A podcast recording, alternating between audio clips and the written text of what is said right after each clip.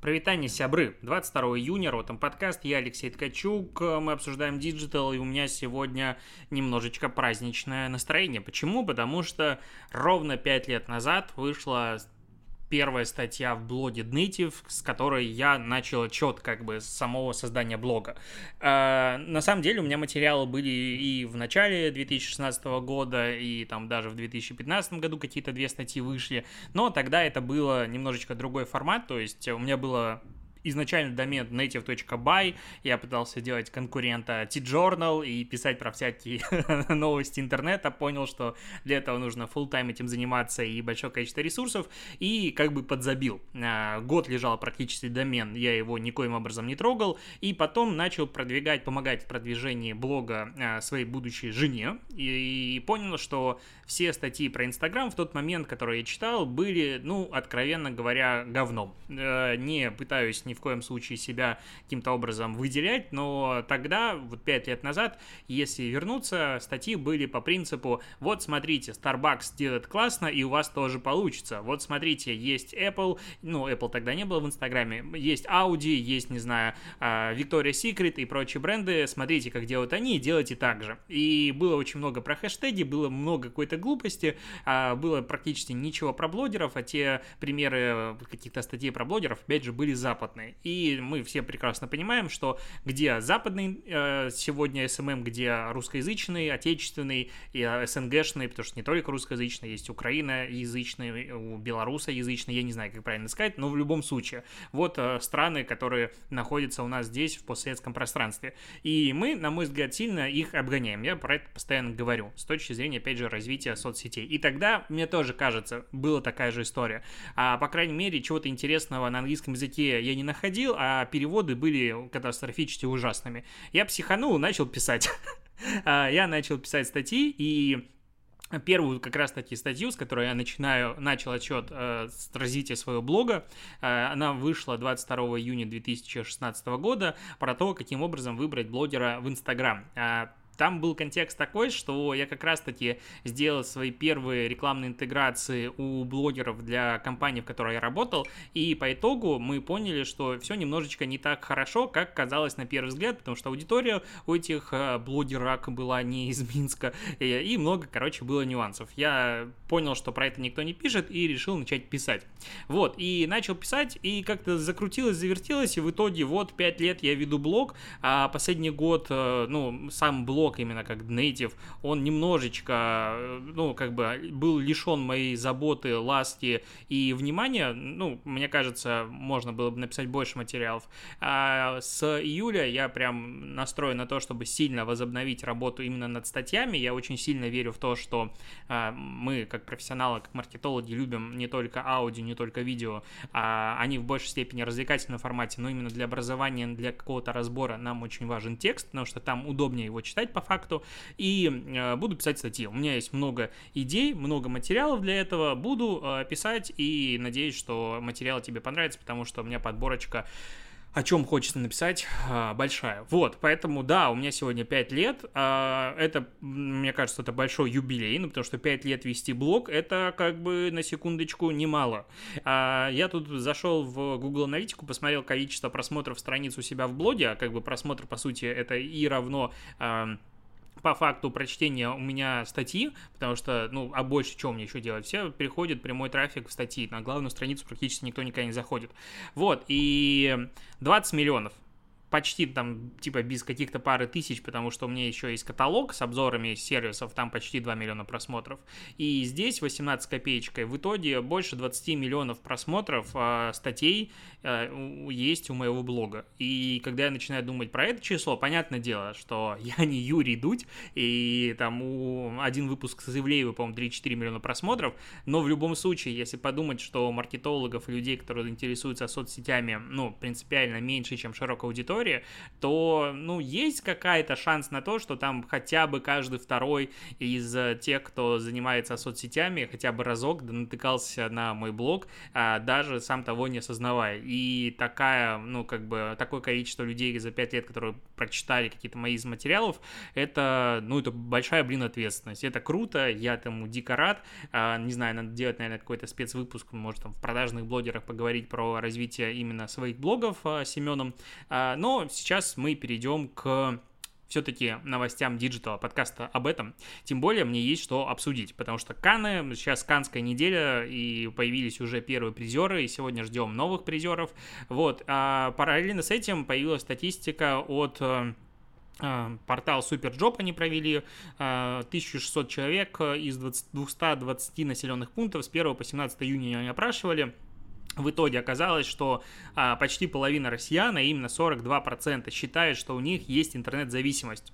Ничего себе. И только 21% устраивает себе отдых от социальных сетей. А, ну, опять же, ничего себе.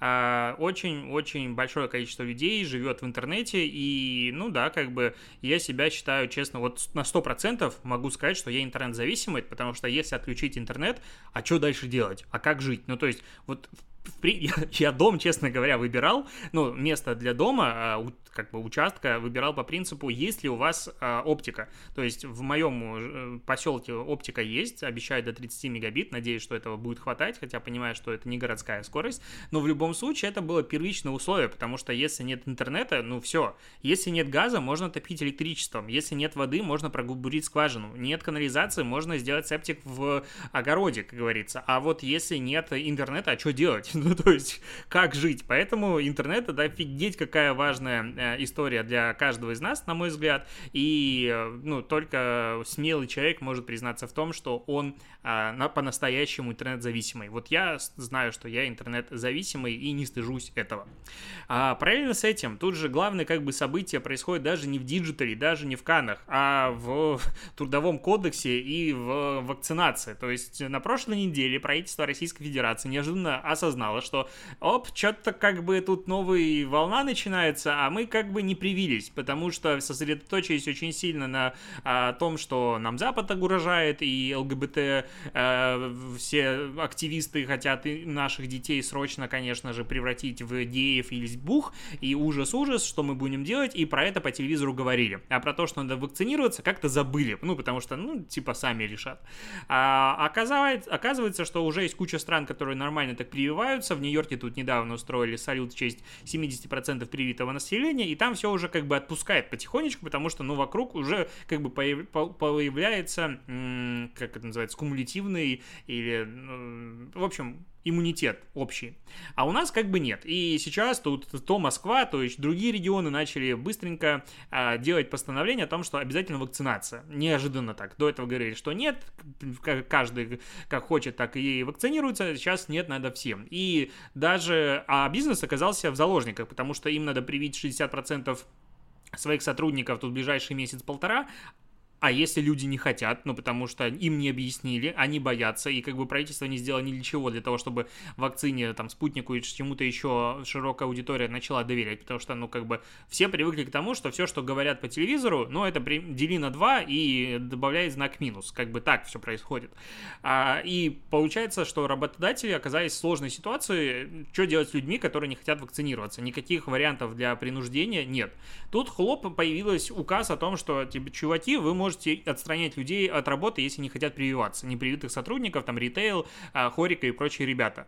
А сейчас, как бы, дальше работодатели почитали трудовой кодекс и говорят, что тут есть противоречие, и на самом деле нет, как бы, такого правила, что мы можем отстранить людей а, непривитых. Ну, это ущемление. И сейчас дальше разбираются, потому что оказалось внезапно, что есть закон, который не позволяет делать просто то, что захотел сделать какой-нибудь мэр, губернатор и что-то еще. И интересно, неизвестно, к чему это все приведет, но параллельно с этим в Москве уже открылась первая там почти сотня кафе и ресторанов, а, эксперимент по бесковидной зоне, соответственно, ты можешь зайти по QR-коду, который у тебя вот что ты привился, а, пожалуйста, заходи. И типа сотрудники все там тоже, опять же, привиты, поэтому там можно вот свободно, безопасно себе жить и кушать. Вау.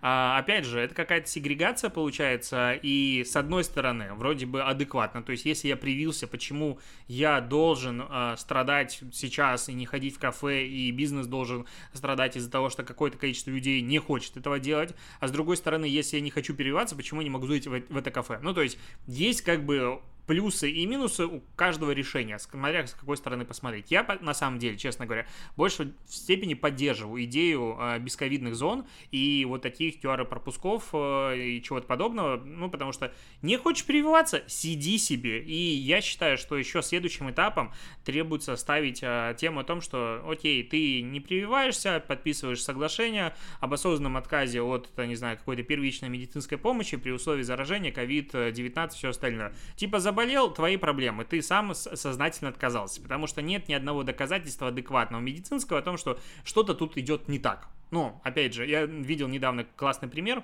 Э, типа, вот есть река, и она кишит крокодилами. И говорят о том, что, ну вот, ты можешь переплыть на э, перейти по мосту, но есть там 0,01% вероятность того, что он обрушится. Ну, или может плыть вплавь. И человек такой, ну, блин, он же может обрушиться, поплыл-ка я вплавь. Это по поводу прививки или антипрививки. Я уже какую-то пропаганду прививочную толкаю в подкасте. Ну, блин, это важная тема, что бы об этом не говорить. А, я сам, типа, сейчас жду, когда мне сделают ОМС, потому что я белорус был, его сейчас только сделал, и по временному ОМС я через госуслуги не могу просто зарегистрироваться, потому что номер не совпадает. Короче, вечная проблема белорусов в России. Но, короче, жду и тоже пойду в первых рядах это делать, а, как только появится такая возможность. А, идем дальше. Xiaomi обогнала Samsung по продажам в России по количеству смартфонов, и ого-гошеньки Xiaomi, учитывая свои суббренды типа Poco, заняла в России 33,2% рынка смартфонов. Ничего себе. У Samsung 31,5%, у Apple 13,5%. Дальше идет, ну, по сути, Honor 3,3%, Huawei 1%, потому что, ну, Honor, Huawei же были лидерами, и все просрали из-за санкций, из-за того, что у них нет гугловских сервисов, и обалдеть, конечно. Но Xiaomi рвет, и, а я Xiaomi покупать, честно говоря, принципиально не хочу. Объяснял уже в прошлых подкастах.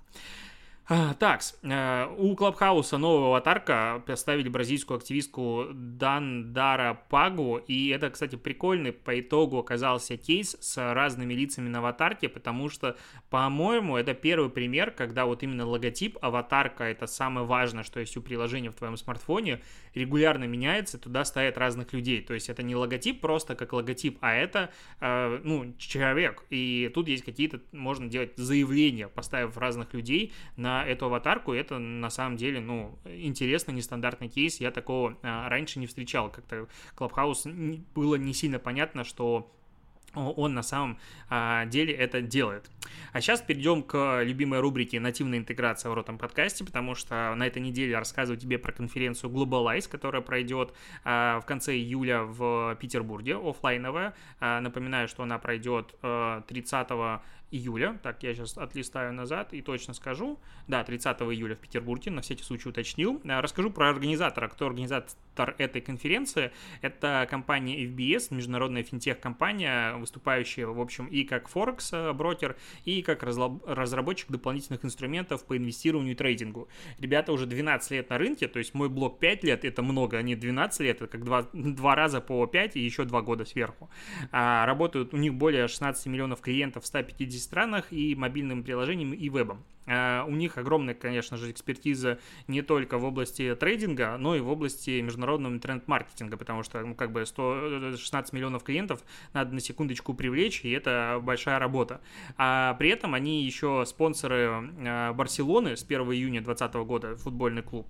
А, они умеют играть в футбол, в отличие от того, что мы видели сейчас по телевизору. Хорошо, что я не болел и не смотрел. А с августа 2021 года они стали еще и официальным спонсором клуба Лестер. И главный бонус бонус э, для фанатов футбола при условии, что ты участвуешь в конференции, соответственно, покупаешь билетик и приходишь туда, а, ты участвуешь в розыгрыше футболки Барселоны, подписанной игроками команды, в том числе самим Месси. Это как бы ничего себе. И напоминаю, что 25 июня идет подорожание. Сейчас билетик можно купить за 4 320, а потом будет стоить больше 7 тысяч, а именно 7 900. Поэтому переходи по ссылке в описании, если тебе конференция интересна, а, и участвуй. А, перейдем к следующим новостям новостям. Э, поговорим про золотые, золотые львы, про Канны, потому что вчера подвели первые итоги, и есть у нас э, шорт-лист, э, кто попал из российских компаний в вот как бы будут они получать награды, либо не получать награды. А, прикольно, что спецпроект Яндекса, индекс самоизоляции, он в шорт-листе в номинации Creative Data, и это офигенно, потому что я считаю, что это очень крутой спецпроект. Я туда заходил, вот когда началась, э, ну, в апреле э, карантин, и заходил просто постоянно. Очень было интересно смотреть. Реально э, прекрасный пример использования даты, больших данных. И, ну, я просто в восторге. Я надеюсь, что ребята возьмут. Это достойно. А есть еще аромат, основанный на реальных событиях от новой газеты. Они сделали спецпроект, посвященный Дню памяти жертв политических репрессий, рассказывающих об истории дома на Никольской 23. Лимитированная коллекция духов с ароматом пороха. Ну, сильная работа, в нескольких а, номинациях в пиаре они а, участвуют. А, помнишь клип такой от Вивьен Сабо, там, где макияж, там, где, в общем, семейный ужин, парень приходит, и у него спрашивают, типа, а что ты делаешь, танцуешь? Да, ну, покажи-ка. И крем-сода и Гудков там, в общем, много-много кого из наших ребят, и главный герой Саша Перцев, в общем, он из шоу «Танцы на ТНТ» был. И все это дело танцует в макияже, садится и такой, типа, ну да, клево. Э, крутой клип, он много, на самом деле, взорвал, и вот он участвует в номинации Social and Influencer. А, и последнее, в шорт-листе у нас есть русская школа йоды, о, йоды, йоди, ужасно ошибся, потому что это агентство Zebra Hero сделало а, проект, а, в котором, в общем, рассказывают про пытки в местах не столь отдаленных правоохранительными органами, показывают, какие есть варианты йоди.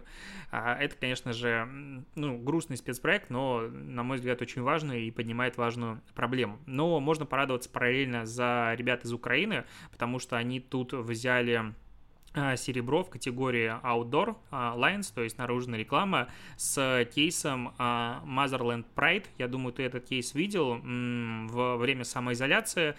Что произошло? Взяли, подняли дрон, и два, точнее, дрона, один с огромным флагом Pride, и его как бы повесили рядом с мечом, как это называется, скульптура, не скульптура, статуя, правильно, да, Родина-мать которая стоит в Киеве, огромная, самая, по-моему, высокая э, статуя в, то ли в мире, то ли в Европе. Короче, когда ты рядом находишься, она, конечно, производит на тебя впечатление, видно много откуда. И таким образом, как бы э, трансформировали символ, который, по идее, был построен для защиты, ну, как символ защиты с советской пропаганды, не пропаганды, а наследия культуры, вот советских ценностей, вот так вот лучше скажу правильно.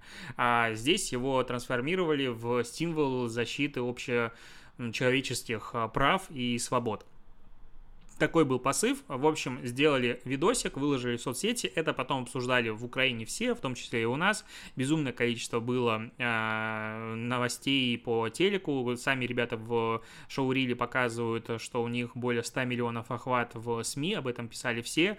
А, это получило очень большой резонанс. И вот они получили серебро, потому что, ну, кейс а, крутой. То есть это как раз один из примеров как адвертайзинга, на мой взгляд, когда ты минимальным бюджетом достигаешь огромного охвата, как бы взломав а, стандарт стандартной системы. Это сильно.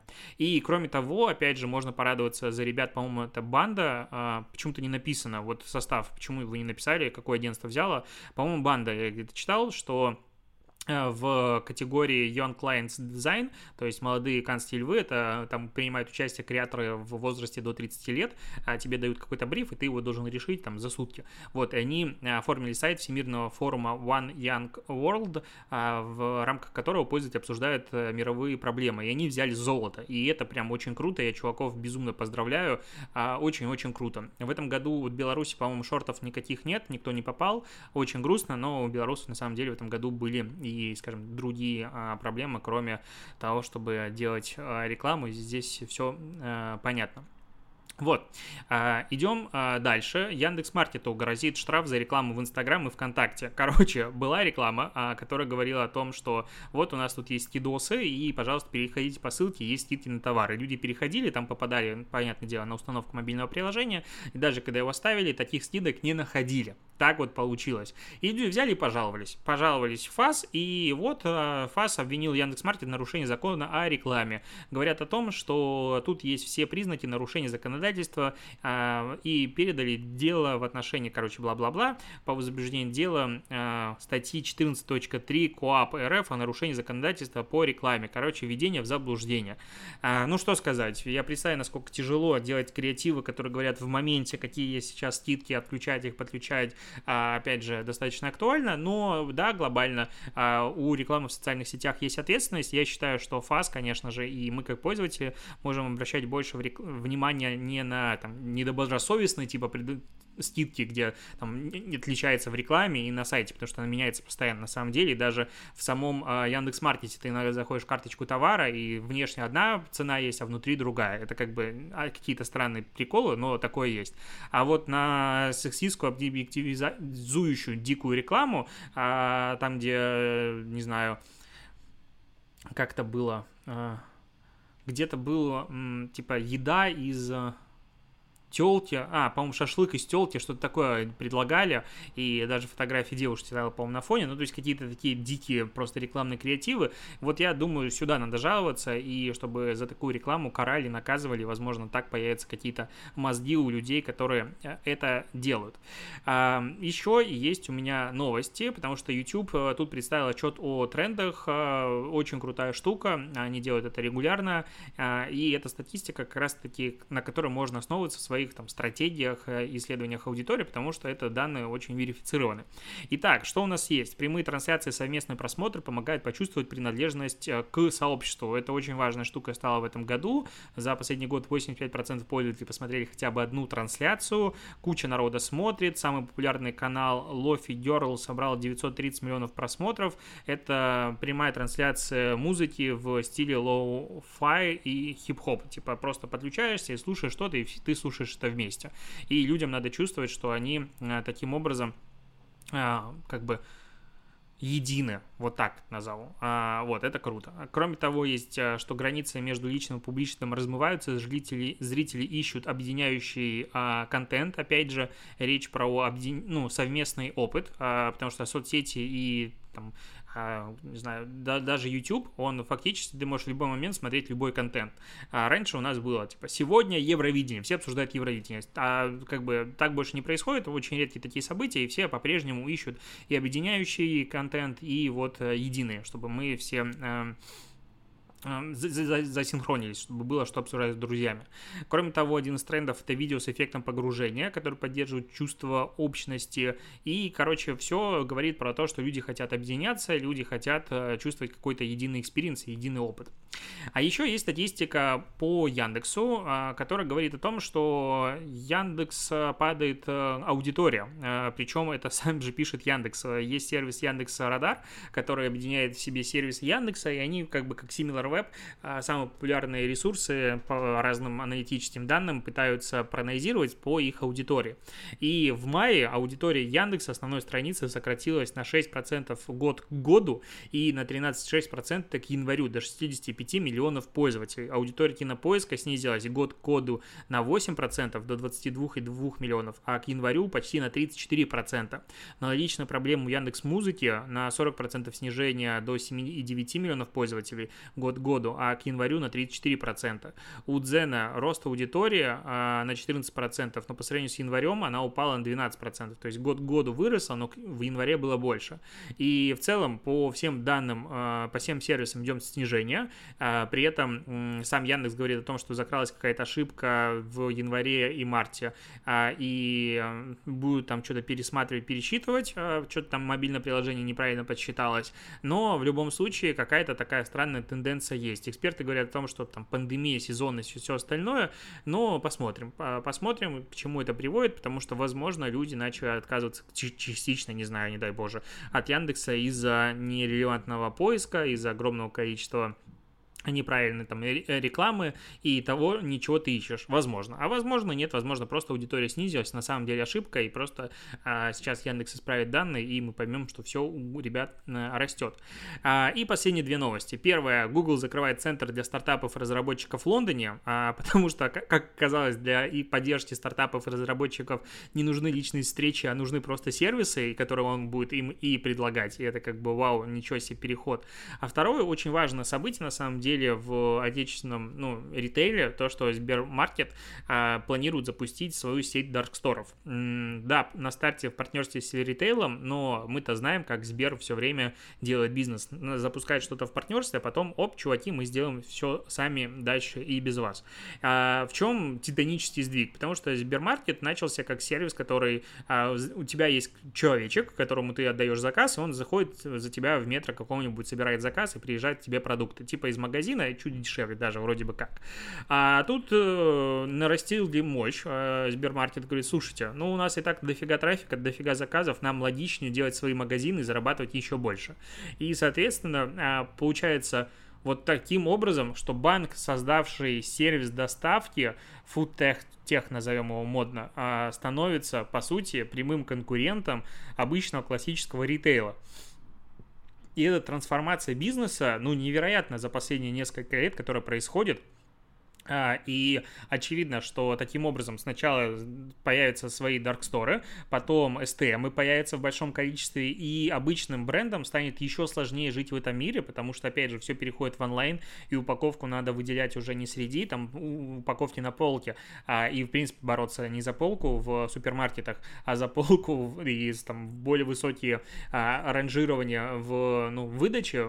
Ты открываешь какой-нибудь самокат или Яндекс.Лавку и листаешь продукты, где ты будешь находиться находиться, как твоя упаковка будет выглядеть на экране телефона, как она, эти фотографии. Ну, короче, безумное количество вызовов для классического ритейла, для FMCG-шки, и Сбермаркет в данном случае только усиляет это и разгоняет э, эту трансформацию. Это, конечно, просто невероятные изменения, и бренд-менеджерам э, приходится адаптироваться, меняться просто вот в моменте. На этом буду заканчивать подкаст. Э, еще раз говорю, напоминаю, что у меня сегодня 5 лет подка... э, не подкасту, а 5 лет блогу Native, а подкасту Ротом где-то уже года полтора, ну да, примерно полтора года, это тоже как бы ничего себе. И пойду, хотел сказать отмечать, нет, пойду работать, очень много работы, а, и услышимся с тобой завтра. Пока.